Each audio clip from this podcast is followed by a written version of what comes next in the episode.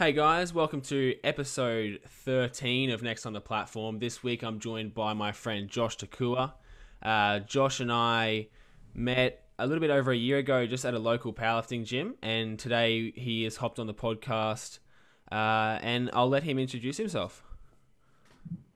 Hey, yeah, thanks for that, man. Um, yeah, I don't know, there's not too much to introduce about myself. I... Uh, I'm twenty-eight years old, turning twenty-nine this year, so I'm getting on in life.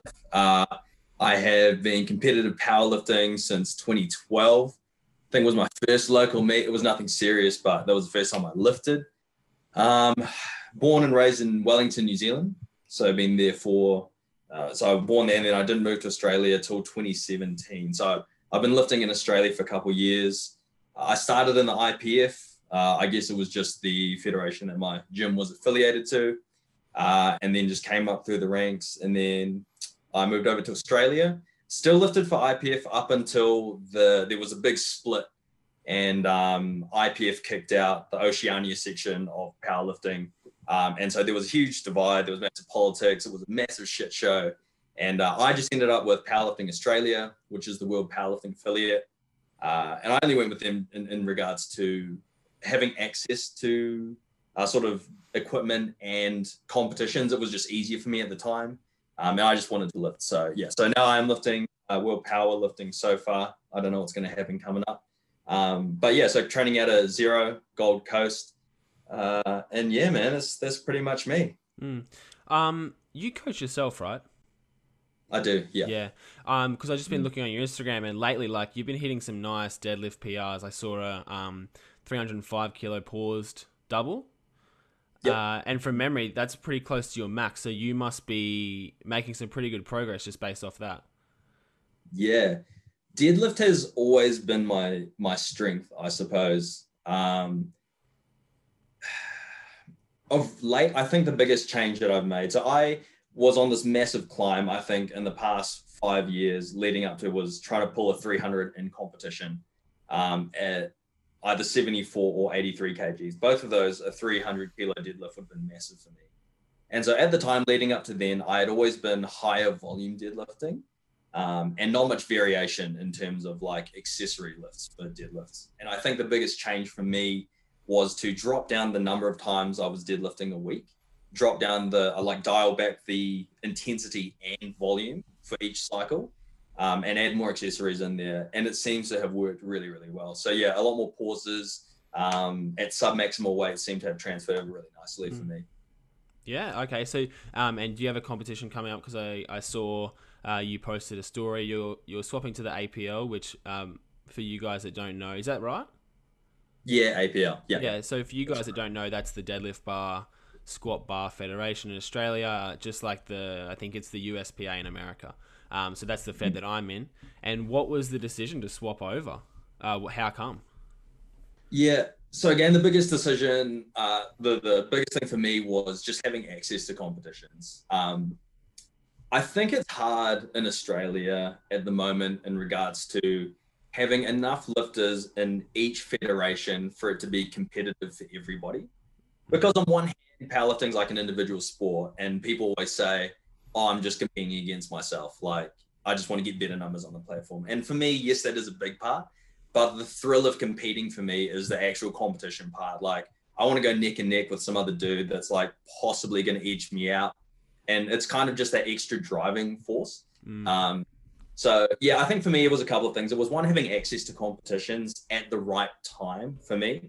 I guess I've moved to a point now where I'm also, another big change in the past couple of years I've made is, instead of just picking a competition and making my training fit around it, it was more making competitions fit around my training. Um, and I think that's also been uh, another reason that my numbers have climbed up quite significantly, I would say, in the past twelve, sixteen months. Um, so this A P L comp has popped up. It's in Queensland. It's at the local gym. So I'm not going to have to travel. I'm not going to have to worry about Um, like quarantine and COVID and all that kind of stuff. And as far as I'm concerned, in Australia right now, Queensland's probably like in the least amount of danger of things going back into lockdown. So mm, yeah, um, that, and then there's prize money on the line. So mm. yeah, those yeah. were the biggest factors. That's a big, that's a big thing. Like, and we're seeing it with the I P F, and uh, I think it's the showdown meet or something that that's happening in America right yeah. now. Um, mm. And the incentive to move away from the I P F and towards the mm. other federations, whether it's untested or not, uh, simply because of the prize money. And I think, uh, like you said, um, there's probably no one in Australia that could com- uh, compete with you right now. Uh, as far as I know, in the seventy-fours. Uh, so why not move to the federation that has prize money? And I think in Australia, like, just because of the size of powerlifting as a whole, it's not that big uh, at the moment. And then if you narrow it down even further to Australia, uh, a small country, a small population, sorry, it's um it's even smaller. So to have it split across three, four, five, you know, because we've got A P L, A P U, P, uh, P A, and then big dogs and W R P F or whatever it's called.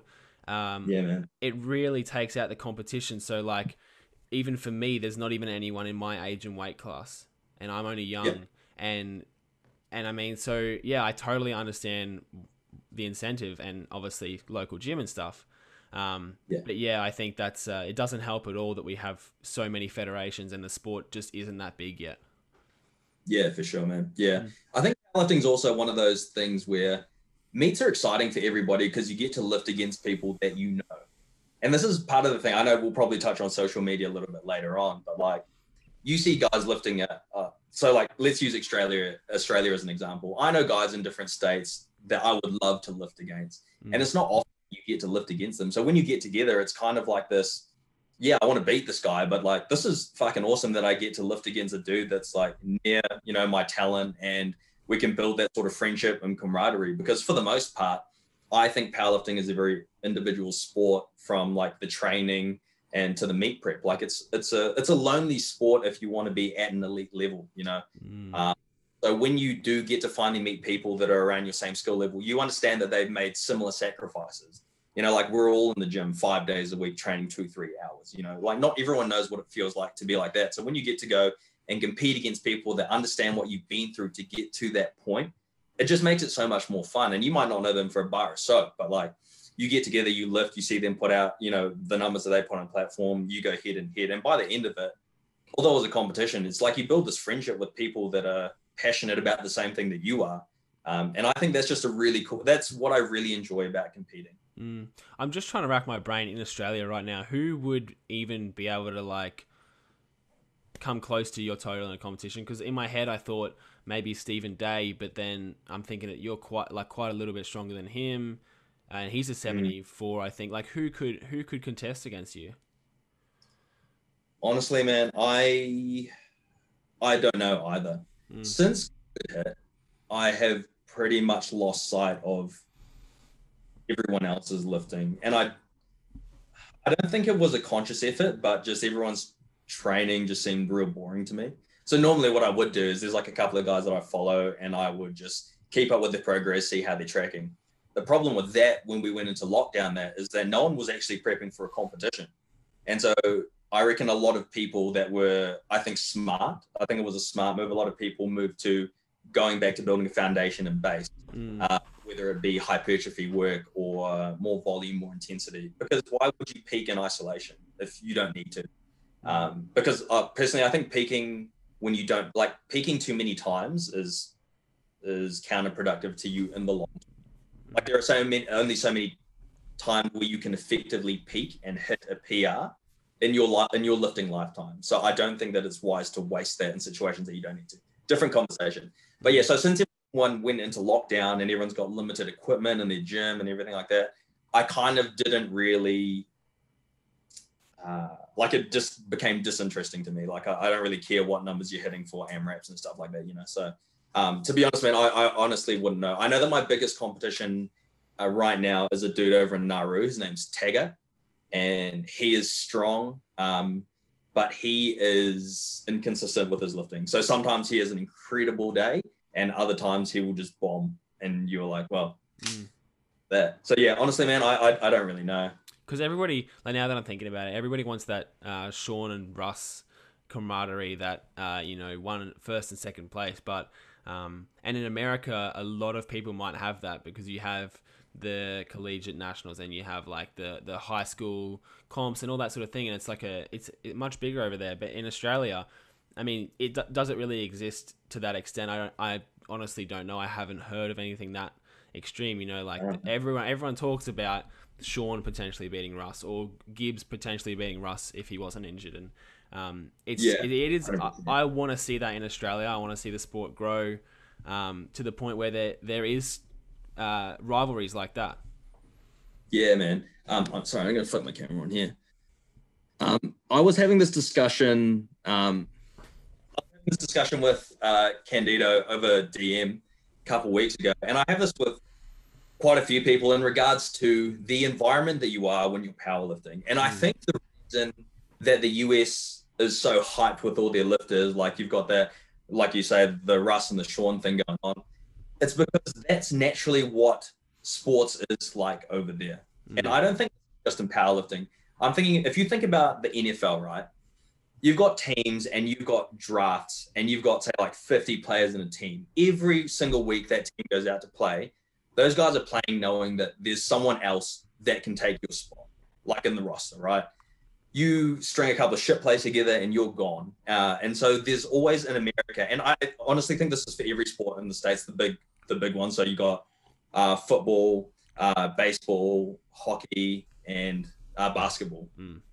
You, and if you follow like E S P N or whatever, you'll always see them like putting up stats on certain players. And if players like don't hit their stats, then like it's quite likely that they'll get benched or someone else. They'll bring up a junior from the N C double A or whatever, and it'll come and take their spot. But there's this culture in the U S of like, someone's going to take my spot. And that's huge over there. And so I think it really drives them um, to get better. I think over in Australia, that is lacking incredibly. Um, we have this complacency, and I, I very often reference the N F L, right? The N F L is full of players, but once you make the team, like those guys have just got it made. Like they don't need to really push in the season. Like the worst that they'll have is like they'll get benched for a couple of games, maybe, but then they're still on the roster. But like there's no sense of urgency to get better. And I think that really trickles down into the powerlifting world where people get real complacent.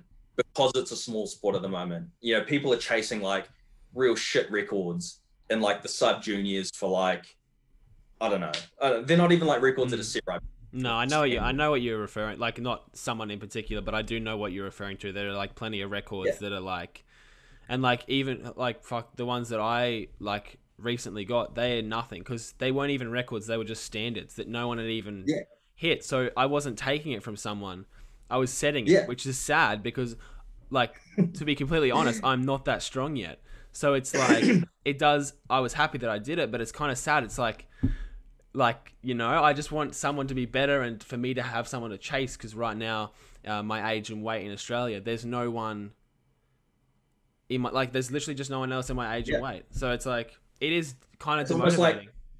Yeah, man, it's almost like you just need to choose when you're like, oh, yeah, maybe I'll try and break my record this time. That's, mm. Yeah, there's just a severe lack of competition. And I think it's just the mindset that people go into powerlifting with. And maybe because it's a hobby sport where you don't necessarily need to push yourself, right? It's like, um, yeah, like you say, it's, it's demotivating. Like if I knew that there were five other guys at my next meet, they could potentially like out-turtle me. I'm going to be training so much harder. Mm. But like, when you don't know any names, if you can't even pick a name out of a hat and be like, oh, yeah, this guy might be at Nats, but, like, I don't know who he is. Mm. Yeah, the, the most you can do is, like, look them up on Open Powerlifting. Yeah. But even then, it's motivating. It's inaccurate, yeah. And I've Yeah, because once you – no, oh, yeah. Sorry, you go. I was saying once you once you learn lifters, it's it's awesome. Like, once you know a lifter is there, mm. you're like – almost like you have a history with them, and it's kind of cool. And the more times you meet them in competition, the more hyped it gets, right? Mm. And that's how you – with competition, you know, people that have competitions with like, um, you know, Russell and, and Sean, you know, and even I remember back where there was like, uh, you remember Gibbs and Hack when Hack first came to eighty-threes. I remember that was massive hype. Mm. Um, but like, yeah, it's just not non-existent when you don't know anything about anybody. It's kind of like you turn up to a meet and just not, not knowing anyone's real. I don't know, it's sad, but you're like, oh, this isn't exciting as it could be. Yeah. No, I know you're talking about like, um, that's, I guess, one of the things I like about the the hybrid showdown and all that is like that sort of hype and and that untested side of powerlifting. Um, it certainly does help the sport grow, and it's personalities mm. like Russ um, with and it's a, it's it's a bit of a topic with Russ. It's like what he's doing. It's kind of like quite mainstream fitness, where yeah, he, yeah. he doesn't really interject in any powerlifting start. Like, um, you know, like I see Sean and he's always like talking about this and that, and it's quite relevant. And, and to yeah. me as a powerlifter, entertaining, but Russ is just like off talking about anime or what, like, you know, whatever the, his new shorts yeah. that are coming out. And it's like, um, that yeah. kind of annoys me because he's the top eighty-one and he is like that yeah. dude that everyone wants to look like because, you know, you know how it looks. Um, yeah. And obviously being strong in that, but he doesn't like, I don't want to say he's not giving back because he is through his gym and his brand, but like, I feel like he could help it grow quite a bit if he was more yeah. involved in the culture of it. And that's not like yeah, a hot yeah. take. I don't know if that's something, an opinion that I share with others, but that's just how I feel about it. You know, I feel like people like Russ could help heaps, mm. but they like choosing to stay out of it, which is cool if he likes to stay under the radar with his, um, how he feels about stuff, and that's fine. But mm. yeah, that's just how I sort of view that sort of thing. Yeah, that's, yeah, I don't know. That, that's an interesting take. I, cause I watch his YouTube, whatever. And he was saying that in a lot of his YouTube videos that he just posts stuff, but he doesn't really read stuff. Mm, yeah, that's how I, that's and exactly part, right. Yeah.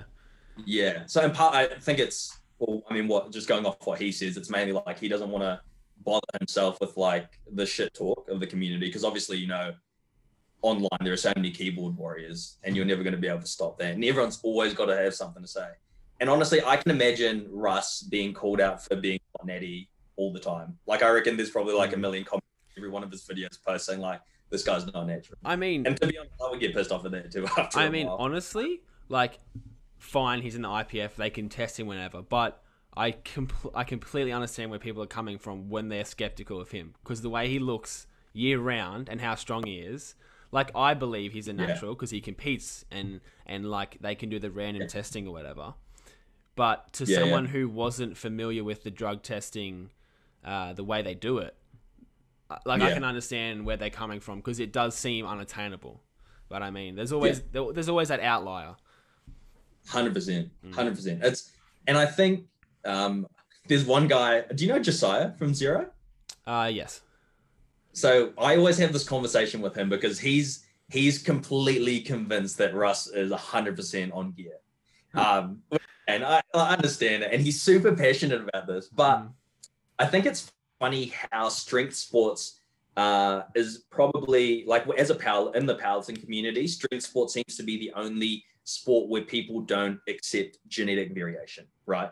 Mm. It's like in, if you would have watched the N B A and see LeBron James, no one's like, oh, that guy's on steroids because he's so fucking cool. Like no one says that, you know? Mm. And it's not like you watch, uh, you know, don't watch the footy and you're like, fuck, that guy's real fit. You know, he's mm. definitely on. It's like, as soon as it becomes like a matter of strength and like aesthetics, especially. And I feel like that's the big, everyone gets caught up on, especially coming from, I know, like if you talk to people that are not really well-versed in the fitness industry, how anabolics work, how doping can work, the biggest giveaway giveaway for people is how someone looks. And so, yeah, I totally get the thing that Russ is not natty, but like, again, genetic variation can do freaky things. Um, And even if you like go through the Guinness World Book of Records and you look at like the dude with, I don't know, like the longest fingers or like, you know, it's it's just weird. Yeah, like yeah. human sort of mutate in certain ways, but like mm. how much you accept that is really up to you. Yeah. And it's, it's kind of like, because I guess to some people powerlifting is like bodybuilding's little brother or little cousin. And it's like, we sort yeah. of stem from that. And like, it, it would be probably fair to say that powerlifting is, has come from bodybuilding uh, somewhere down the line. Yep. Um, and in bodybuilding, it's a given. Like there's more, mm-hmm. there's more untested comps, you know, whatever untested, whatever they call it, where, you know, where there's like, yeah. the, there's only a few, uh, there's probably only a few really famous natural bodybuilders. Whereas there's the whole, all the rest of them are untested. So I think people, um, people on the outside look at bodybuilding and powerlifting as like the same sort of thing. It's like those guys in bodybuilding are obviously on steroids because look at them. Mm-hmm. Um, guys like yeah. Arnold and all that. And then it's like, oh, well, that guy over there is on a different type of steroids that makes him really strong. And yeah. and then Russ has gone and he has the best of both worlds. And so, yeah, that sort of thing. But um, I feel like one of the... And I have literally no idea about steroids, but I'm guessing one of the big giveaways is... Um, probably like a drop-off in strength closer to comp when they would be theoret- theoretically like coming off cycle so that they could beat the drug test. Like, I don't know how that works, but is that something that can be done? Uh, yes and no. So this is, again, this is where it's really difficult because it depends what you're running in gear. Um, like, I guess there are a few standard agents that you would take in terms of like anabolics are like the biggest thing, right? So, mm. um, I think it's really hard to beat testing. I honestly do think it's really hard to beat it. I'm not saying it's impossible, but it is hard. And like, you still hear about people that get done for doping three or four years later. Uh, I know when Gibbs won, uh, Gibbs' uh, first year in the Opens was in Finland twenty fifteen Worlds, I P F. Uh, he lost out to some, oh, where was he from? Maybe Brazil, I don't know, some random country. Anyway, he got the gold, Gibbs got second, uh, and then it only came out maybe like a year or so later that the guy had been doping. So it's not like a instant test, and I definitely think uh, not everyone gets caught. That, and that's the, that's the big argument about doping, right? It's like people get real fired up when you say, oh, like this guy's natural because he lives in a, a drug-tested federation. And I always say, always say, drug-tested is never one hundred percent. Mm. There are people that know how to cheat doping, and there's always new ways of cheating it. Um, so you're never really going to be one hundred percent sure on if someone is natural or not. And I mean, we can have these look at Look at the Olympics.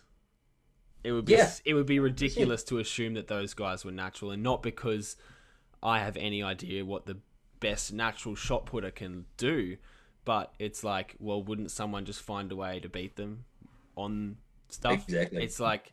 you would be naive to assume that someone wouldn't attempt to get to, because there's always people that want to do that in anything in life. Um, there's always yep. someone who wants to go have the shortcut and do it the easy way. I mean, of mm. course, you know, and people, you'll say yeah. that, I've said that to someone before, and it's like, no, it's not, it's the Olympics. Of course they're not on drugs. And it's like, are you serious? Like, oh, mate. And I mean, and it's, you got no idea. Yeah. And I mean, you sort of have to have some sort of background knowledge to even, because some people's brains wouldn't even go there. It's like, oh, it's sport, it's the Commonwealth associated thing, it's like they wouldn't allow drugs. And it's like, no, they don't allow drugs, but you it's there's like a whole thing behind the scenes. And I guess you I guess you have to your mind has to go there from some something else like powerlifting or whatever. Um but yeah, yeah so the yeah. argument that he competes tested, I don't I don't think that's valid enough. Um, yeah, but, but I, I've heard generally the I P F is good with the random drug tests. Like one of Russ's YouTube videos I watched, there was like, oh, they turned up on my door. And I mean, you could argue that that was like a stunt for the camera or whatever. Like you could say that sort of yeah. thing, but I believe I, I trust him and, and, and I believe it, you know, because like Sean isn't that far behind him. Brett, uh, Brett Gibbs wouldn't be that far behind him. I mean, I honestly think Sean has a good shot, if not his best shot at, at beating Russ this year. Um, Sean's mm. squat's been blowing up lately, and, and then obviously the deadlift and bench are still trending nicely for him. And I'd love to see him beat yeah. Russ. Um, what I was going to mm. ask you, is there a reason that you wouldn't go eighty-three and try to contend, contest against those guys? Uh, no, honestly, there's no reason that I wouldn't. Um, I... I think last year I just went through a phase where I just got so fed up with federation politics. Mm. So frustrated. I was, I was back then I was torn between, like I said, I, I was torn between staying with I P F when the split happened and all that. And purely, I was just trying to go to comps where I could get good competition, where I knew guys, where I knew I was going to have fun at those meets. And uh, it just turned out to be a massive shit show. Um, there were hoops to jump through, things I had to do. I had to compete in smaller comps to, you know, that I had to compete in smaller comps that were unrealistic for me to compete in. Like I'd mm. have to travel to do certain things. Um, and at the point in time, I was speaking with people from different federations. So I was speaking, you know, um, to people from like, you know, the N Z P S or I P F or World Powerlifting, or, you know, I was talking to different people, and uh, it just came back that just no one really saw eye to eye on anything. And uh, they wanted me to do certain things. They all had their certain agendas. And so I was just like, you know what, fuck it. I'm just going to do whatever is best for me, because right now I can't put up with all the stuff. And, you know, when the split happened, people weren't, you know, people from other federations were getting real offended that other people were leaving. People were like, oh, you can't go to that federation, you know, like you need to stay here. Mm. Um, and honestly, man, yeah, I just didn't, I just had run out of time and energy for it. And I just want to lift, and I just want to get stronger. And that's generally all I care about. And I think if you're going to hold a vendetta against someone because they move federations on you, then mm. you're the one. I can like, see... I can see a big shift possibly happening this year, like we mentioned before, with the Hybrid Showdown or whatever they're calling it. Um, mm. Because what looks like it's going to be an amazing meet, like an untested Sheffield, essentially. Um, more like yeah. the pe people's favourite rather than Wilkes or I P F favourite, whatever it was at Sheffield. Um, mm. And I can see a potential shift after that, when it's like, oh, this, because it's going to break the internet when Hack and all those guys do all that crazy stuff that they're going to do there. Um, and then mm. the companies are going to see the opportunity for sponsorships and advertising, and because that's how I believe the sport's going to grow, and it's going to be through uh, advertisements and stuff. Um, and I just mm. comes to mind what Sean and Johnny said about the bench press rules potentially helping the sport grow. I, I mean, that's, whatever, but I think the big thing is going to be through sponsorships and meets like the Hybrid Showdown, uh, because yeah. people people who don't compete in the sport, I don't think they necessarily care about tested or untested. They just want to see more weight being moved, and the way that the the way that the I think it's the U S P A, the way they set their meets up is just generally more appealing, uh, because it's that whole culture of like, because the I P F the I P F is very neat and pretty. And it's like, mm. don't don't sniff ammonia in on camera or in, in front of the crowd, or, you know, and, and yeah. it's those other feds that, you know, they see people back slaps and ammonia, and it's like sort of crazier and it's more hyped. And at least that's how I imagine it's going to be. Um, and I think that's yeah. the sort of thing that's going to help the sport a lot. And I think yeah. once that meet happens, and I'm not saying people are going to start shifting to untested so that they can take stuff, but I just think... Um, the fact that someone like Sean is going to move because mm. he has such an influence, I think people are going to go, oh, well, Sean moved and he was number two. Mm. I'm just number thirty-five. So why don't I move? And it's going to be that sort of thing where we see a transition from mm. away from the competitiveness, competitiveness, sorry, of I P F to the more fun aspect of those other feds. And I'm not, obviously there are some people who won't move because they have certain records in mind, and they, they or they don't want to use the deadlift bar or whatever it is. Um, yeah. But that that's my prediction for it. Yeah, for sure. I think, um, yeah, you're spot on there. Influencing is like a huge thing in, in growing the sport. The thing I worry about with these, and I think this is a reason why there's so many different feds, is the standard of judging. Um, and I, absolutely cringe every time you're scrolling through Instagram and you see like some random lifter, some random lifting page has posted like new all-time world record, and then you go, because so for people who don't know, an all-time world record is supposed to be like across any federation, reps, raw, whatever it is. Like I think pretty much they just pull up open powerlifting and then they're like, yeah, if you can lift more than this, it's an all-time world record. But then you see the depth of the squat and you're like, the fuck was that? Well, like I remember I posted my story not too long ago, some guy pulling like a deadlift for like an all-time world record. The guy clearly hitched it. It wasn't even locked out. Um, and then three white lights. Like, I don't know where it came from, and I don't know in what federation that's legal. But the point is, the reason that the I P F, and people will one hundred percent disagree with me on this, but I think that the reason that the I P F is held or has been held as the gold standard of powerlifting is the consistency and the level of judging. I, I personally believe that they are the most consistent um, across all federations that I've seen. And I've been to multiple federation meets, but I don't think anybody is as consistent as the I P F in regards to depth, bench pauses, being strict on, say, like hitching or downward motion. And I think that's why. And as much as people hold the I P F in contempt for being like, um, you're like, for a better word, like real uh, boring federation, I suppose. I think that's why people view it as the gold standard, because if you say um, so-and-so holds the record in an I P F for a world record, you're like, oh yeah, that seems pretty legit. But if you were like, oh yeah, this guy holds the all-time world record in some like no-name federation that you've never heard before, you're gonna be like, really? Does he? And it's, it's not because you haven't heard of the federation before. It's just like, uh, it, your mind immediately goes to those shitty backyard meets that you see mm. on Instagram and YouTube of some guy that's, you know, clearly doesn't have good form and hasn't completed the lift properly. It's so like I think that, it's like that whole thing. Right. It, I'll just quickly interrupt. It's like that whole thing of like buying a new product. It's like you hear about it and it's like, oh, no, no, you don't trust it as far at the start. And then you have to get multiple opinions and you Google stuff and you have to find out like your first, if someone says, oh yeah, this is great. Well, at least for me, my first thing is like, okay, yeah, you like it, but I'm going to f- figure it out for myself if I like it. Yeah. And it's like that same mm-hmm. thing with federations. Like I do agree with you that the I P F has probably the best standard of judging.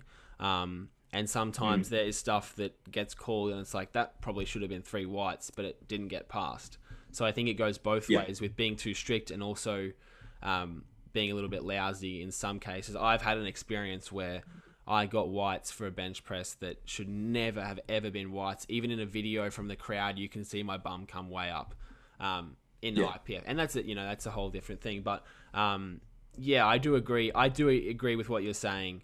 Uh, in that the I P F is very, uh, it's very, it's kind of like the Olympics of powerlifting, and then everything else is like the X Games or some sponsored Red Bull event. It's like some like branches of yeah. the same sport, but more, you can tell it's more, adv- it's like more sponsored and advertised and more of like a media. Yeah, one hundred percent. Yeah. Yeah, I think the purists appreciate the I P F. Uh, and then outside of that, yeah, if we're talking about growing mainstream, that's not where you're going to get numbers. Like the, the U S P A gets more numbers than the I P F Worlds alone. So, you know, it, it's where the hype is. It's where the followings are.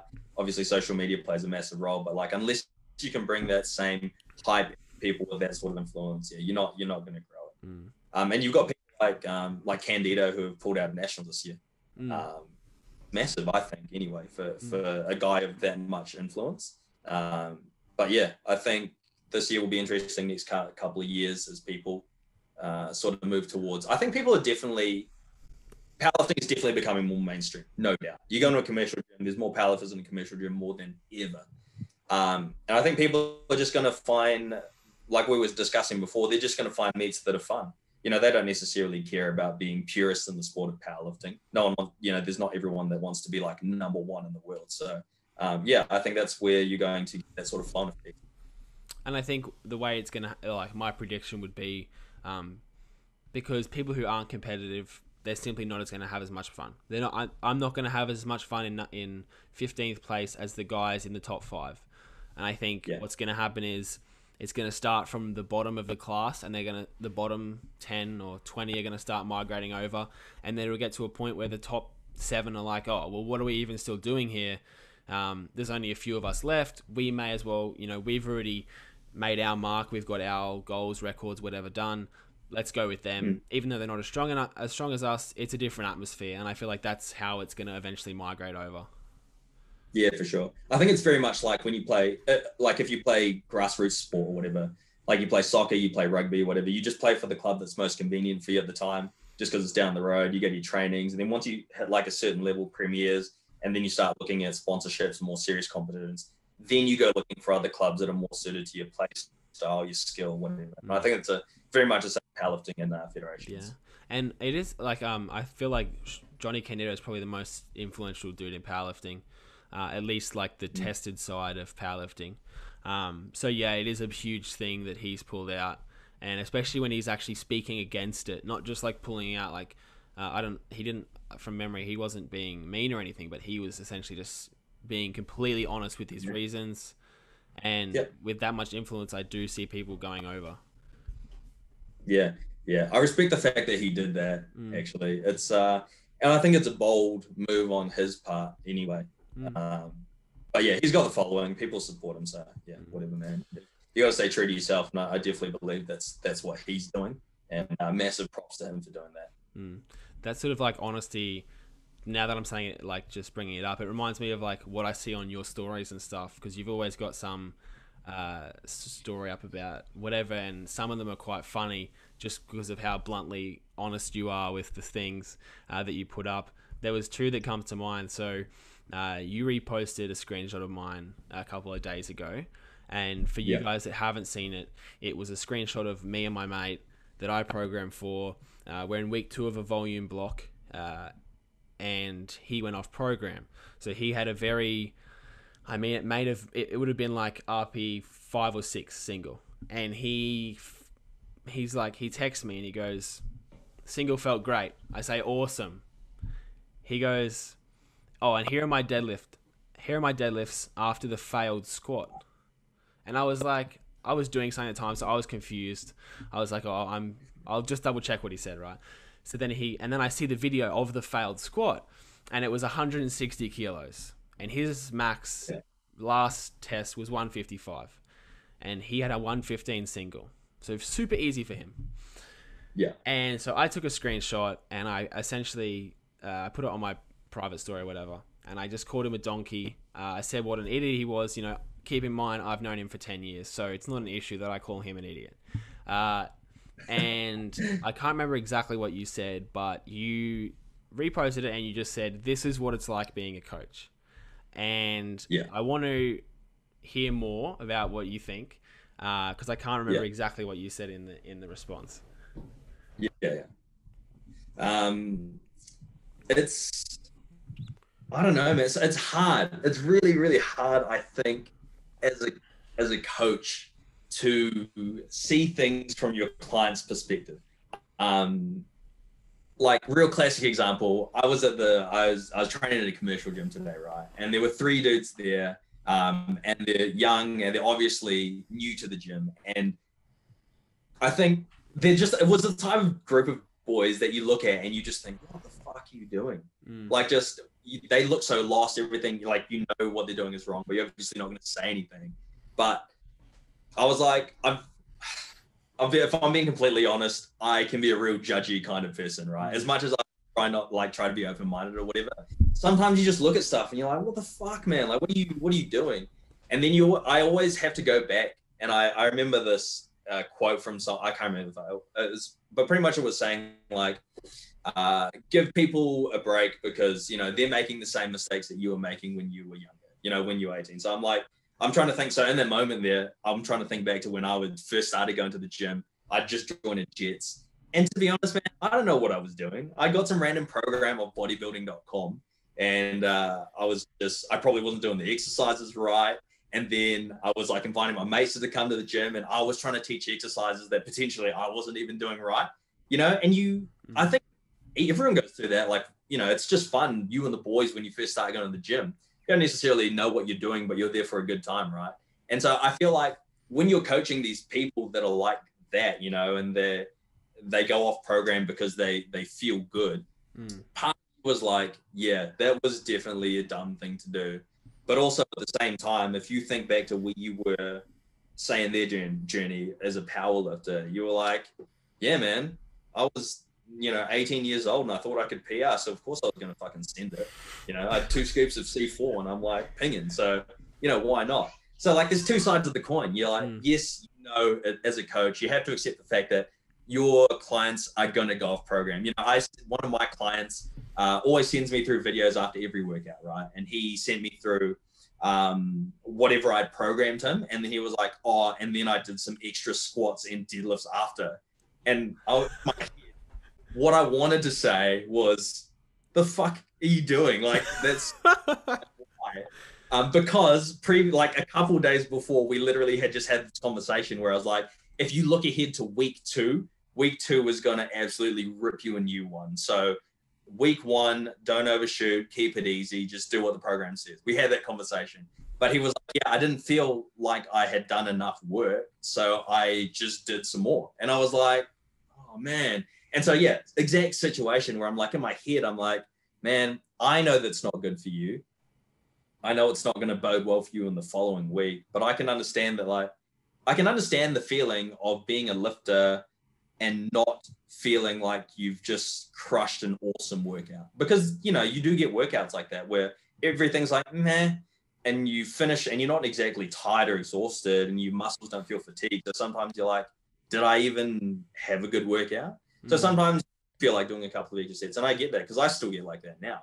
Um, but yeah, it's just hard because you need to read two, you know, two sides of the story and like then just approach the situation down the middle because yeah, mm-hmm. no one's, ever, I don't think, I mean, there probably are, but it's very rare that you get a client that's going to do everything you say, always going to stick to the program. Mm-hmm. And even if they do tell you that they've done everything that you've said, that you programmed them to do, you don't really know that they've done it, do you? You know, he could just say that he did all that. I get that thought every Sunday when I do this program. So um, we can cut your client that slack because he's a lot younger than you, a lot earlier in the journey. Uh, however, the mm. guy that I'm talking about, we actually joined the gym together. So he gets no right. slack because yeah. we've been going to the gym the exact same amount of time. It's just that uh, yeah. I was more genetically gifted, and so I took to powerlifting quicker, and here I am. Um, so he gets no slack, but... I, he's like, it was funny because he goes, one fifteen felt really good. I was like, sweet, that's great. That's great. Like, you know, week one, it's great that you, or week two, it's great that squats are already feeling good. I was happy. Yeah. I was like, the program, you know, because I've had a bit of trouble finding the right volume for him. Uh, I was like, awesome, that's a great sign. And then hit, then the next one comes through. And it's uh. like, and I can understand him not trusting me because I'm a newer coach. I've only been doing it for eight months. So let's yeah. say he say hypothetically he doesn't trust me, fine. Yeah. But when it's like you're an athlete and you're a world record, you know, five hundred Wilkes, world record deadlift holder, whatever, it's like mm. he and he should be trusting you. And it's like I think there's a big difference between me as a coach and you as a coach. Um, mm. But yeah, I just think that's funny. Yeah, that's weird. Yeah, it's it's funny that you mentioned that also because you're like. As a younger coach, there's only so many things you can do to make people trust you, right? And until you get results for people or multiple people, mm. then like it's it's always going to be an uphill battle of like people trusting what you say and you know you tell them what to do. And I I was thinking this too because I was like, if you well like so me as like I've been coaching for maybe three or four years now, but if I think back like four years ago and I'm like. Man, I could have done such a better job of doing X, Y, and Z. And I'm like, I probably could have got them like way better results than what I did. Um, mm.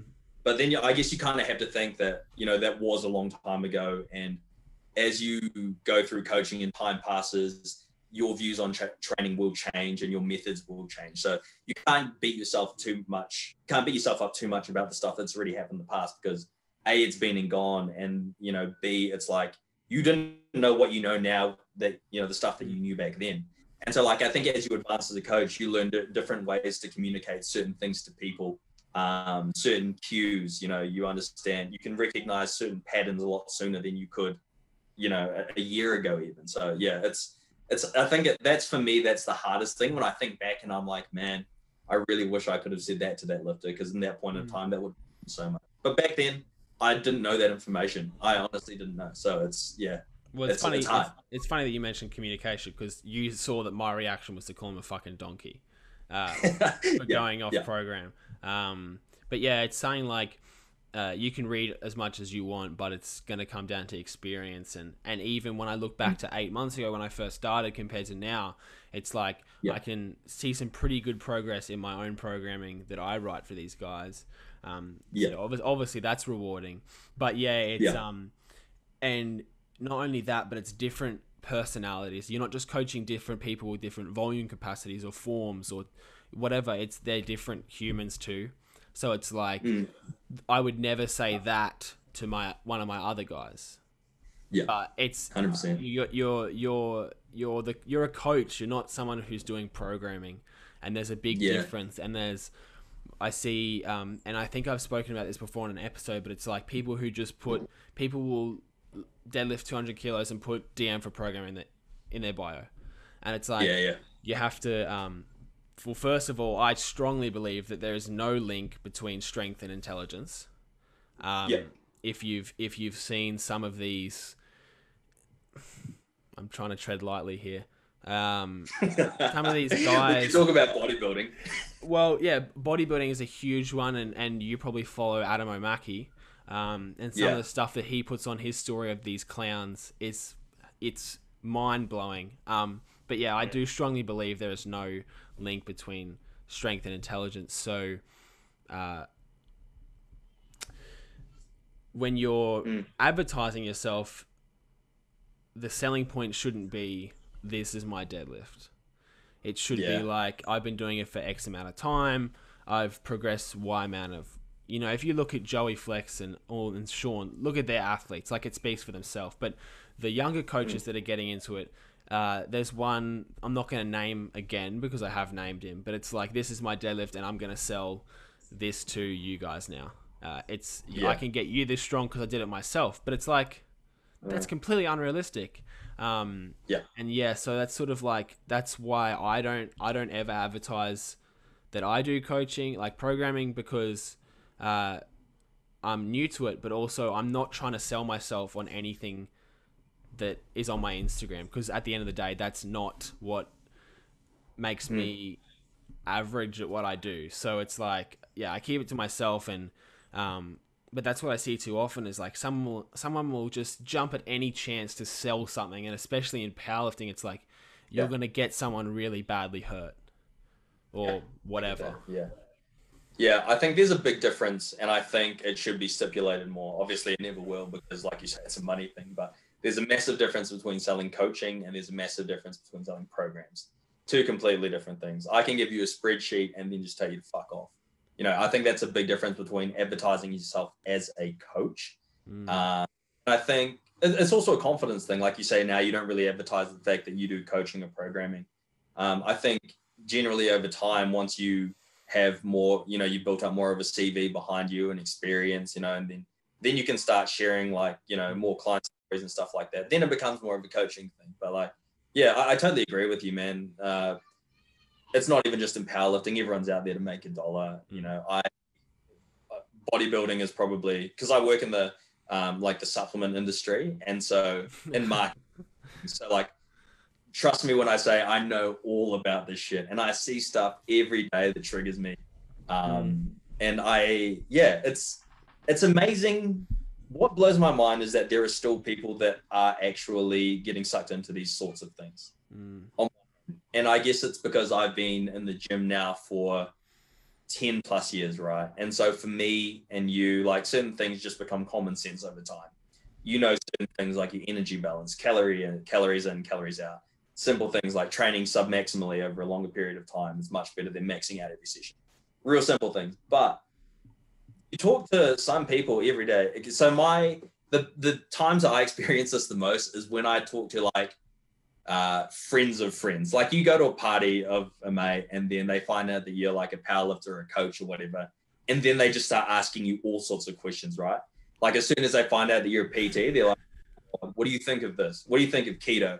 What do you think of, you know, X fifty? You know, it's like so many things that are just marketing fads, and you know that they're just fads, but like people are genuinely considering buying these products. um And it just blows my mind. It honestly blows my mind sometimes that people, with all the access to information that we have out there, that there's still a giant population. And this is the thing. These companies are still doing it, or these peoples are still doing it because they are actually still making money. So the percentage of people that are uninformed far outweighs the percentage of people that know what they're talking about. And until that percentage shifts, or there's, you'll get closer to an equal, you know, equal on each side, people are going to be pushing shit. And I think that's, yeah, it's just crazy to think. I mean, it's crazy that big corporations can sell stuff like B C A As, but then you get like some fucking whoever bodybuilder who makes his own mm. supplement line and he's selling B C A As. It's like that, it doesn't, you could do a simple Google search, like the effect of branched chain amino acids study. Just put the word study at the end of anything, and it will literally the easiest Google search ever, and it will come up and tell you. I literally saw it on my story today. I don't know. I didn't go looking for it. It was like B C A As yeah. are useless. And I wasn't yeah. even trying to look for that information, and I found it out, and I, well, I knew, but like I saw it again. And it's like, how? Yeah. I mean, if you're going to spend eighty dollars, because I did it. One, I've done, I've bought it mm. once. When I, three years ago or two and a half years ago, I bought B C A As. And I remember yeah, yeah. and I remember having it for the first. So I did this shoulder workout, right? Yeah. Hard, hard shoulder workout. Next week, same shoulder workout, because I was doing like a bodybuilding thing. And I had the B C A As. And mm. I don't know what it was. Maybe I had more salt or carbs or better sleep or something that day. But the workout was way easier, even with the same reps and stuff. I messaged my mate, yeah. oh my God, these uh, these B C A As are so good. Like, I'm having the best workout. Like, and I'm being completely honest. And yeah, yeah. and it was because the big juice head at um, fucking, well, I'm not even going to say the company name. One of the shops. Yeah. Um, told me, and I'm serious, this guy looked like a competitive bodybuilder. He'd probably been on stage yeah. before, obviously taking steroids, and he sold these B C A As to me. And it's like, they don't care about you, because he would know. I mean, I was going to say he would know it was useless, but then I think even that yeah. would be too much. I can't assume that of of because of how bodybuilding is in Australia. I can't assume that he yeah, yeah. would know. Um, yeah. But yeah, it's just taking advantage of of you. And so it's like, if any any of you guys listening are young and thinking about buying supplements, just yeah I mean, I would go as far as saying don't even buy protein. Just eat yeah. meat, and maybe buy pre-workout if, like, if you want to have the only, you know, you don't need it, but it's fun if yeah. you want to buy it. yeah I mean, yeah. it's such a huge, I've wasted so much money when I first got into the gym on, I mean, fat burners is the big one. Uh, Yeah, a fat sure. burner, B C A As, whatever. And really, at the end yeah. of the day, you don't need any of it. And now I don't even buy pre more than like twice a year. So it's like, yeah, wow. there's that really steep learning curve with like yeah. the way you spend money. It's like, because like you said, they just don't care about you. Uh, yeah. Yeah. I mean, that's wild, man. It's sad. That's totally wild. Yeah. Um, I... Especially when you're young, though. I think for me, like, so I take supplements. I take pre-workout and protein, uh, pretty much the only ones that I take. I, for me, when I first started in the gym, supplements were like a fun part of the gym, right? Yeah. Like, because if I'm being completely honest, again, with, when it came to nutrition, when I first started, I didn't know jack shit. I don't know what I was doing. So it was kind of like, I had a gym and there was a supplement store by my gym. So I was like, oh yeah, I'm going to store. And the dude behind the counter was like, "Oh, you wanna you wanna try protein shake?" And I was like, "Fuck yeah, dude!" So the guy gave me uh, my fusion was back in the day, Gaspari Nutrition, and uh, I was like, "Yeah, this is mean." And honestly, didn't know what it was supposed to do, but I was like, "I'll buy a tub." And so for me, it was it was like uh, it was just exciting for me. It was something new. Um, it was I don't know. I feel like it's a rite of passage when you're younger. It's like you buy this tub of protein, you, have you feel to. like you're. Yeah, man, you have to. And so that's how I got into supplements anyway.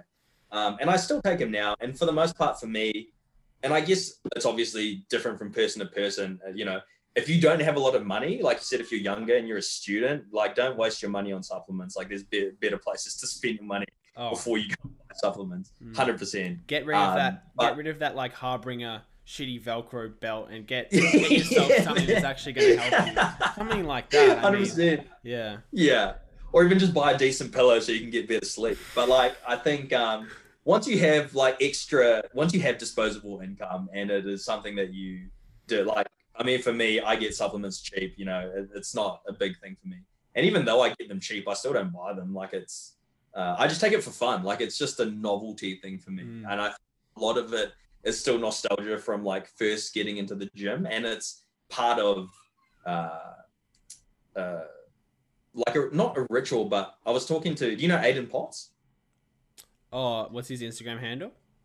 Uh, I think it was Pot, Postman Potts. Yes, I do know him. He's a, yeah, so he's a Powerlifting Australia coach, and we were he came down to the coast one time for a training session, and he was talking to me about uh, this concept called Madhu, right?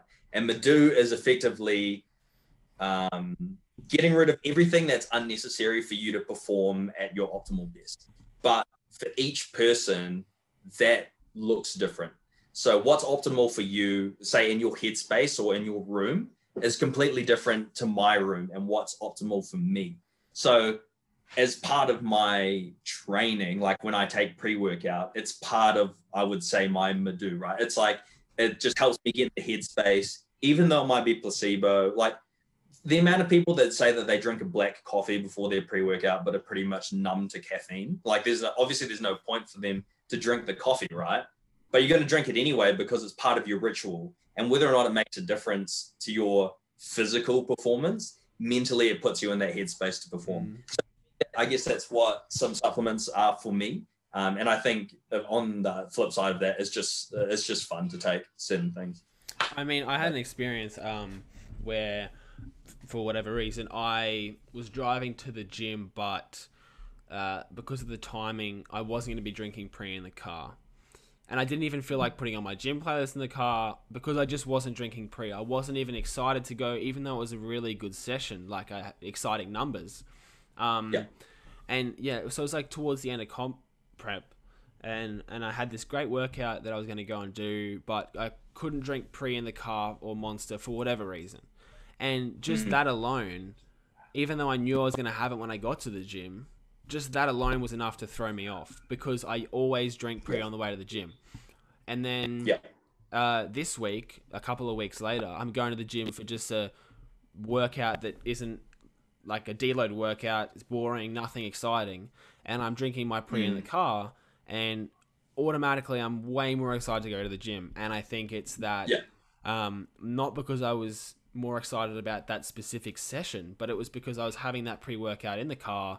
So then I was listening yeah. to the gym music and whatever. And it's that whole mm. mental thing. It's like, it makes physically, it makes no difference, but your mentality can make a physical difference. So it's like, one hundred percent, man. If you can convince one hundred percent yourself to get in the same mindset without the same equipment or the same whatever, then yeah. you'll still be in the same place physically. But it's just some people exactly. can't, can't shift their mindset uh, under, I mean, non-ideal circumstances or whatever it is. Yeah. Yeah. Agreed. Agreed. Yeah. And I think, uh, and it's the same in any other sport. Like if you watch top sportsmen get ready before a game, like you will see them doing their own different things. Like they've all got their music in, and, you know, they're all doing their own things that calm them down before, you know, whatever's about to happen. So yeah, it makes perfect sense. Mm. Uh, another mm. thing I saw, cause now we're talking about supplements, and this one's not a supplement, but on your story before your last competition or whatever it was, I saw a photo of you, and it was like six days out, and it was some photo of whatever alcoholic drink. And I was like, I was like, oh yeah, whatever. And I swiped, oh, yeah. and I swiped past, and then I was like, isn't Josh almost peaking? Cause like I'd been watching your training or whatever. So I swiped back yeah, and I swipe up. Aren't you like five days out, man? And you come back. Yeah, yeah, yeah. And I was like, oh, and so, and so of course, yeah. of course, then I was interested. I was like, hang on, now I want to know like what the deal is. Um, because, and I think I know the answer, but mm. I want to know why you're okay with, because at that stage, I don't know how long you were from comp, but you were drinking mm. and some athletes wouldn't even dare. But yep. you did, and you still performed well from what I can remember. So I'm just wondering yep. what the mindset is behind that. My, for me, I drink most weekends. So I actually probably more than most weekends. I probably drink four or five nights a week. And I'm not talking like I drink and I get smashed. Like I have a one or two drinks. Um, so for me, that's me throughout my entire prep. So I, so when I'm peaking, I know that my body's not going to do anything different. Um, so that's why I don't really mind too much when alcohol comes into play, because A, it's controlled. Like I'm definitely not getting shit faced. Like the amount of alcohol I'm drinking is, you know, it pales in comparison to many other factors that I can control mm. that should precedence over the drinking side of things. Um, so I think, yeah, for me, I just don't, and it's part of what relaxes me as, as well, and helps me to stay sane. Uh, Sundays, like my work's not necessarily super stressful, but there are definitely days where I finish work and I'm like, fuck, I need to unwind. And for each person that looks different, you know, some people go get a massage, some people go for a, a run, some people do, you know, they play video games. For me, it's just having a drink. Um, so that's just my way of coping daily, I suppose. Uh, but yeah, so for me, leading into competition, I felt no need to change it. Uh, And again, when you when you would have seen that video, I wouldn't have been getting shit faced or anything like that. But it was just another, just another. Like, there's so many things I think that I do on a daily basis that people would look at and think, oh, that's a little bit weird. Like that's not. I don't know. You you wouldn't expect that from from me. Uh, and I think what I am quite good at, without trying to toot my own trumpet, is like you also need to find a like a, a work. like a, a balance, right, in your life, because for a lot of us this isn't our this isn't our livelihood. Like we don't make um money as competing power as competitive powerlifters. You know, we've got other things to do in life. So um I like to think that I do a good job of finding that happy medium between still enjoying what I do on a daily basis, between my work, um you know, other activities, and like what I do in the gym. And gym already takes up a significant amount of my life, so um I feel like any way that I can balance that out, that I should take that opportunity, because I don't want to turn into one of those dudes that's like all about the gym, you know, and then I get to, you know, forty years old and I've got no life experience, but it's okay because I've got a nine hundred total. You know, it's it's not mm. it's not who I want to be. Yes, I love lifting. Yes, I love going to the gym. I'm super competitive, but I realize that this I can't do this for the rest of my life, and I can't just ignore other factors for the rest of my life. And sure, it's different for other people that are genuine, genuinely making money off powerlifting or whatever. But for me, uh, you know, I, I think I put, I think I put a, a range of weird shit up on my stories and what I do in a day. I mean, it's not, it did get to that point where, uh, like when I was on Tinder or when I was on like dating apps, you know how like pulls photos from your social media, right? Mm. All my photos on social media were just me in the gym. And I'm like, how the fuck am I supposed to try find a girlfriend when all she thinks I do is go to the gym? Mm. Uh, and so, yeah, I don't know. I just feel like I do a good job of, of finding that balance in between keeping my own life and having fun and enjoying it, because alcohol is something that I enjoy, and then also my competition. But mm. yeah, I don't know if that makes sense. It's funny. No, I completely, I, well, I'm trying to understand that. I get told by people in my life that I need to oh, stop thinking about the gym so much, blah, blah, blah, do something else, whatever. And it's like, mm. you got to find, and I'm learning slowly that you have to find that balance between. So for me, uh, I don't have long-term goals because for many reasons I think they're, uh, and it's a whole conversation. I set very short-term, three, six, at most one-year goals. Uh, yeah.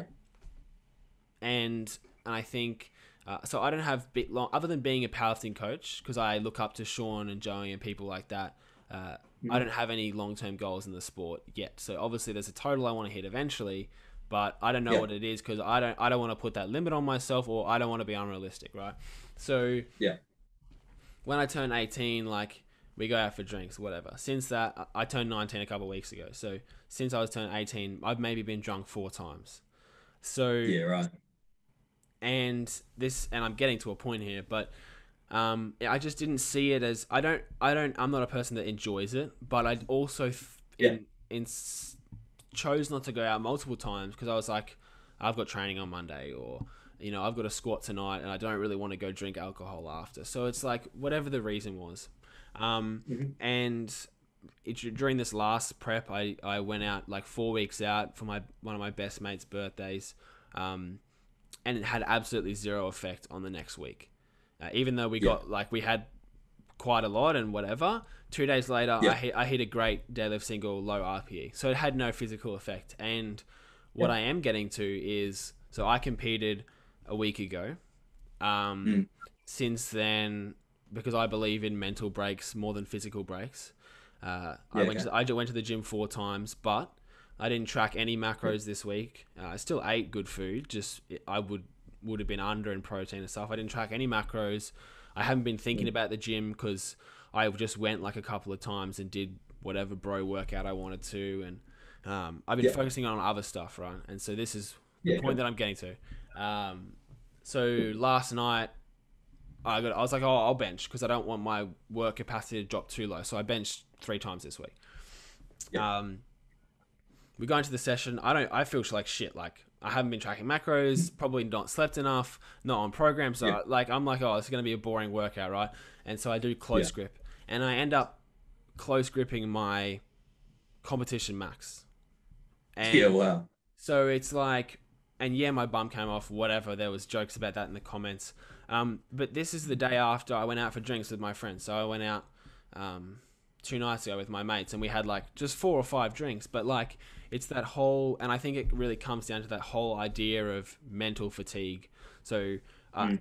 if you saw my competition post, you'd see that I, I had to grind out one seventy on the bench. And yeah. because I've literally been thinking about one seventy since December, and I'm not even kidding. Like most days I've been thinking about benching one seventy because it's a big goal, three reds. Um, yeah. And so I had to, I hit it in prep up like good. It was a nice rep. I had to grind yeah. for it in comp. So that's fine because yeah. that's competition standards, whatever. This yeah. week, and for whatever reason, I haven't done close grip in six months, but I know we're doing it in the off season. So I was like, oh, I'll do a close grip session this week. Just try it out. So I, you know, haven't done it in ages. I ended up close yeah. gripping my comp max, and it moved faster than it did in competition. And when you look at the circumstances, someone who doesn't drink has five drinks. That's not gonna. That shouldn't go well the next day. Uh, yeah. Someone, someone who tracks macros, forty-eight, fifty-nine, uh, like forty-nine weeks of the year, doesn't yeah. track, doesn't track their macros. So all these yeah. things are adding up, and it's like mm. I shouldn't be performing well. And then it comes, and, and I truly believe it's that idea of mental fatigue because I haven't been thinking about the gym. I haven't been thinking mm. about my macros. I haven't been thinking about training that mm. I was able to just go in and perform incredibly well for the circumstances. And it was just yeah. because that stress of, and lifting went from being my priority during the day towards the end of huh. prep to the yeah. last thing on my list. And yeah. And I mean, I think it was Steffi Cohen who spoke about having three months off a year and just training in, or not training at all, or training a completely different way. And she believes, or whatever she said, that yeah. in the long run, that will really benefit you because that, that idea of not only physical burnout, but mental burnout is such a huge mm. thing where people will just get turned off completely mm. for whatever reason it is. And so that's why I'm completely yeah. fine with what this week some lifters might call a waste of my time because I did whatever, but to me mm. it's because I know I'm going to go back on Monday and I'm going to track my macros vividly, strict stick to the program for the next six months until nationals, and I'm going to be yeah. able to do that because I had this week off. So that's why I don't mm. care about staying up late to eat that last meal for the macros or whatever, and I can do that for the next six months because I'm not that hard on myself, and I like let myself have a bit of time off. And I feel like people, yeah, for sure. people need to like, and I might be a bit more anal than most people already, but it's like, there, yeah. are, there are definitely some people who are rungs above me on the ladder of, um, sticking to the schedule. And it's like, mm. you might see it as a bad thing, but it, it might really help you. one hundred percent, man. And this is like, cause how long have you been lifting for? Uh, lifting for like three this month, and then powerlifting for yeah, okay. a one. So that's like a massive thing, right? And when you talk about how long you've been lifting for compared to one week off, and this is, I think this is like a massive thing that people always miss is the fact that, so this is the thing that people miss, and social media again has a lot of blame about this, like grind and hustle mentality oh. where you're always going to be working hard and you got to be killing every workout and like you're smashing, you're tracking your macros and like, yeah, sure. That's great. And it's like great for motivation or whatever. If you're trying to, you know, you know, sell some programs or, or whatever that shit is. It's always that. The bigger picture. Yeah. The bigger picture is that you're going to be lifting for the next three to four years, right? fifty-two weeks in a year. It doesn't matter if you have a couple weeks off, couple months off, because in the big scheme of things, that's like nothing, you know. So what, you miss a week of training, so what, you you take a couple of weeks off of, of mm. not tracking. Sure, it'd be cool to have that data, and it's like cool to have, you know, to be able to say that you've been tracking strictly for three years, but like, does that, anyone actually care about that? mm. If I heard that, someone say that to me, I'd be like, are you serious? Like, yeah, man, imagine your quality of life if you never took a break. And this is what really gets me, and I the I G T V that I uploaded not too long, mm. like last week, whatever, is, is, good. is people just are not willing to give themselves this break, and they don't understand why they fatigue so quickly and why they lose motivation. It's because it's not physically sustainable yeah, physically or mentally sustainable, man, I, there have been times where I've been like, I'm going to quit powerlifting, one hundred percent, just straight up. And when I think back to those times, those were days that, you know, back in the days where I was training six days a week and gym was all I was thinking about. And I was just obsessed with hitting numbers, and that's all I wanted to do. I wasn't willing to give myself a break. I wasn't willing to take that time off training because all I wanted to do was like hustle and grind. And honestly, man, I made sweet fuck all process, uh, sorry, progress in that space of time where my head was in that space. Um, but yeah, I guess you can have the motivations and the right intentions, but the execution of it is incredibly important. And there's nothing else in the world that doesn't require you to take a break every now and then. I can't think of anything. Mm. People take breaks from work. People take breaks from, uh, you know, uh, diets. They take breaks from like saving money. Yeah, it's like, it's just super hard to keep on top of that. And yeah, you just will not last long. You'll want to quit more than anything if you just keep forcing yourself. But yeah, again, I one hundred percent think it's this whole mentality of like hustle and grind and like training twenty-four seven and all this other influencer bullshit. Yeah. I literally, I hate those words because of the stigma around them. Um, but like, if you have a look at Russ, the dude went to Hawaii or whatever with his girlfriend. And mm. for what it looked like, they just lay on the beach and drank alcohol for however many weeks, and yeah, he comes man. back and he comes back and hits a seven hundred pound single. And I'm not saying that everyone's going to be able to do that, but like mm. that, and fit, that that's like twenty kilos off his all time one rep max. So it's like the time off is not going to hurt you as bad as you think. And, and if anything, he probably most people has, it's more beneficial. Yeah. More and he probably had such a relaxing time, and is, it was like a, just a longer, are you right? Yeah, bullshit all over me. Um, it's probably just like a longer version of what I did this week, where I could perform really well because I had a break. And yeah. I mean, if if the number one power, one of the top powerlifters in the world doing it isn't a good enough reason for you to do it, it's like you're probably beyond convincing to take a break. But yeah, I mean, and I really admire that he did that, because it's like it shows these younger kids who look up to people like that, that they can do it too. And yeah, Russ has, Russ has earned that. Like, he's already at the top. Maybe a month yeah. off probably isn't the best for the seventeen year old eighty-three who's trying to be the best, but, and it's proportionate. So he has a month off, you have two days off, have three days off. So it's like, you know, you gotta, you gotta be realistic if, if you have certain goals. But I think at the end of the day, yeah, people definitely need, they, they're a bit too, and I don't want to say too serious, because I'm super serious about the sport too, but too, um, maybe too much of an ego, I guess, to show people that they're having a break. Because like, even sometimes like I'll eat something and my mum's like, oh, that's not chicken or beef, or, and it's like, fuck off. You know, it's like, I'll eat this if I want to. And it's like, I get a bit like, my, my instinct is to get a bit butthurt that someone's noticed that I might not be doing the best thing for powerlifting. And my instinct yeah. is to be like, what the, like, you know? Um, yeah, but yeah, totally. It's like, and, and especially if you have a following, like if you have an Instagram following and you go M I A, or you're posting, go, you know, like if you follow any powerlifters on Instagram, how often do you see young powerlifters?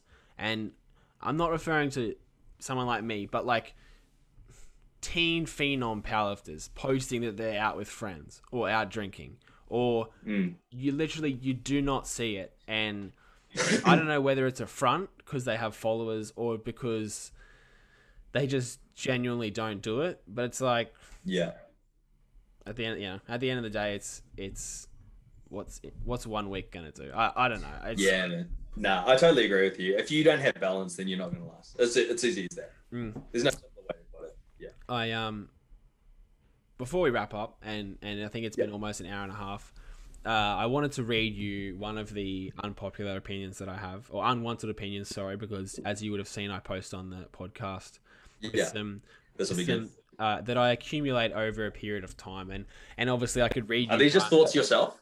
Yes, yeah, so I, I I have a couple of mates who who like, shout out Alan, I know you watch this, um that I that I message, and I get a tiny bit of feedback, but these are my, they're all my opinions. I don't get them off anybody else. I do check, like, for example, I had one that I was going to post, and it was about, it was your heart your heart doesn't care about body positivity.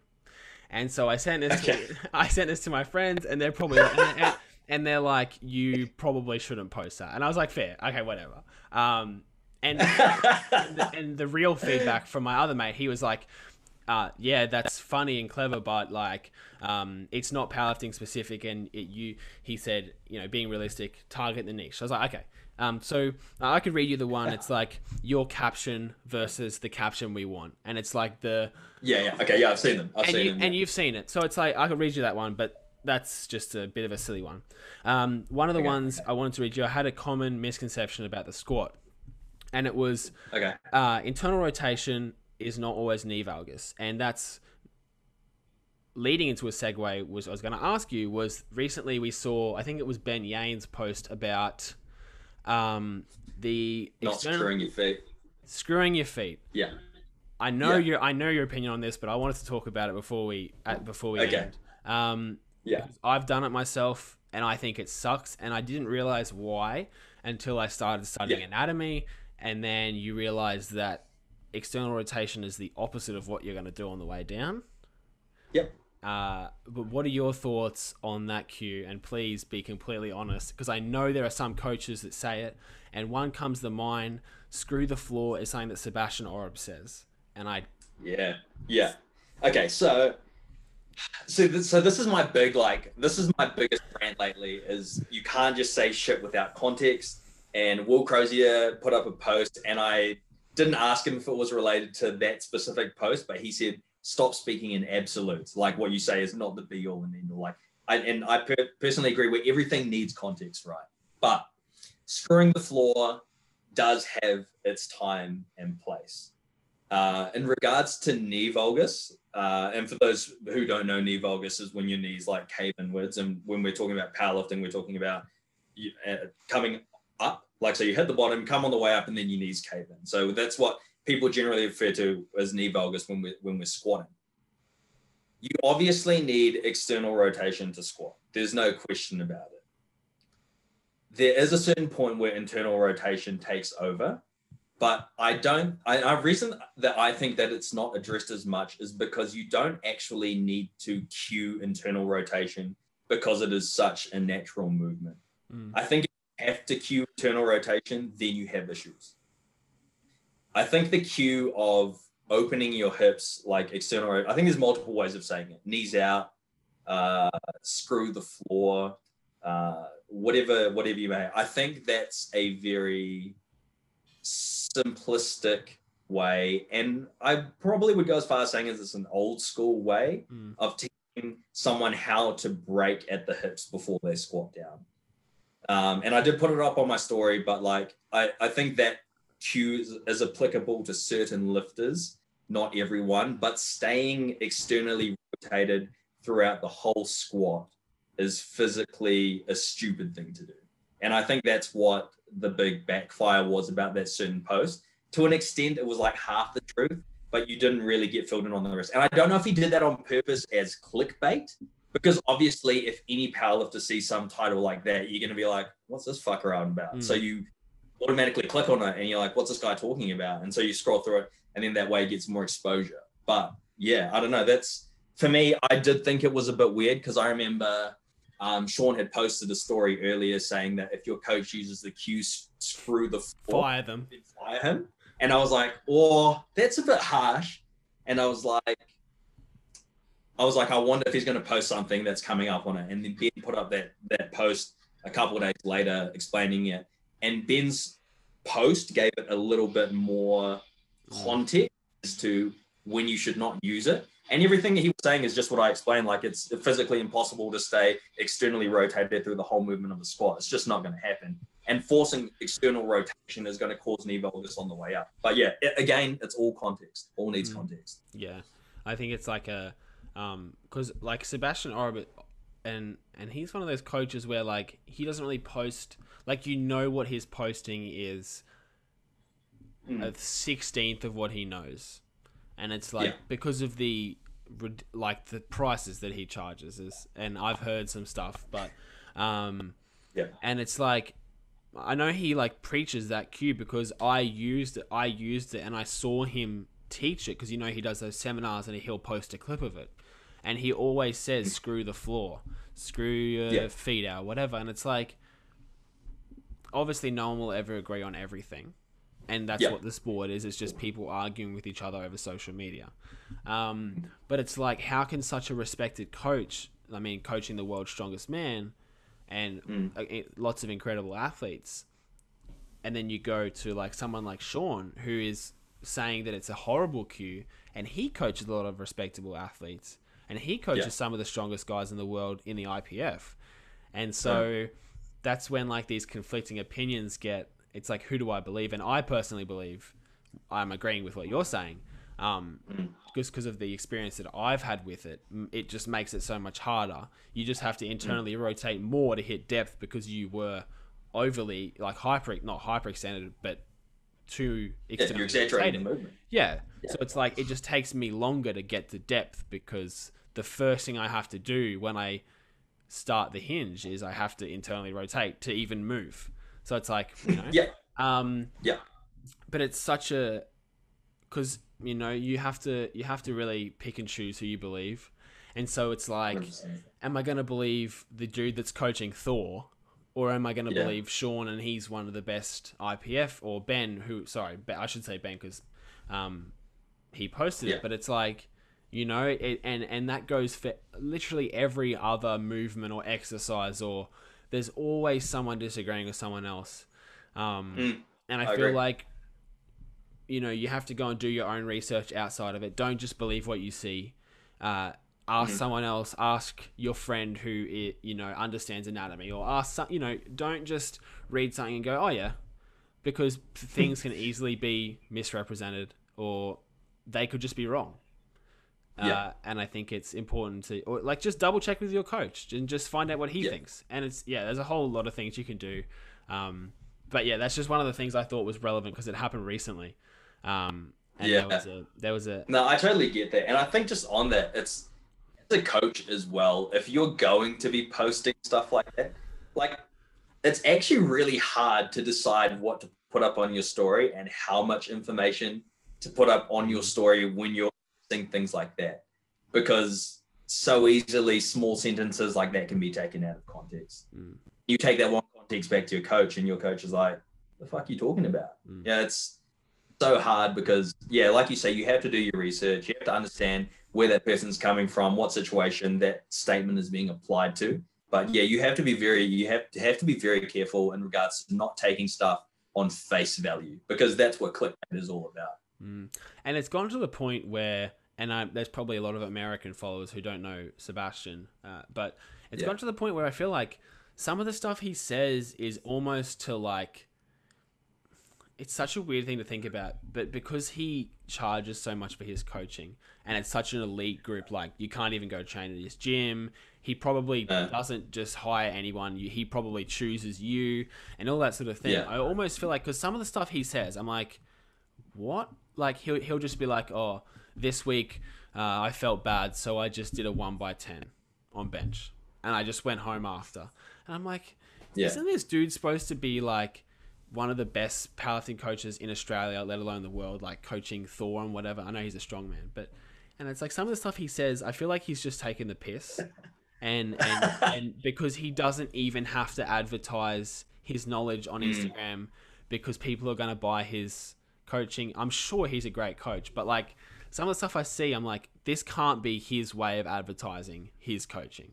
This has got to be a joke. Like this has got to be some sort of reverse psychological way of like downplaying his intelligence, so that people want to, people are even more keen to check out why why is this guy so much money. I don't know, that's what I've just been noticing lately. So you think it's a, so you're saying you think it's like a marketing ploy that he plays dumb? I don't know, because like some of the stuff he says, like if I literally go on his Instagram right now, his captions are yeah. always like, um, this is how I felt today, and like I'm gonna get one up, and I'll try to find, I just clicked on his Instagram and I'll go to one of him benching.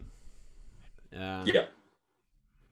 Hmm, I'll try to find a good one. He says some funny stuff, and I just think, Um, is he just playing it by, like, the way he does his own training? Like, is he just playing it by ear, or is he set up like a yeah. proper program that he's following? Um, oh, now that I've said it, I'm not going to be able to find it, and I'm going to look like an idiot.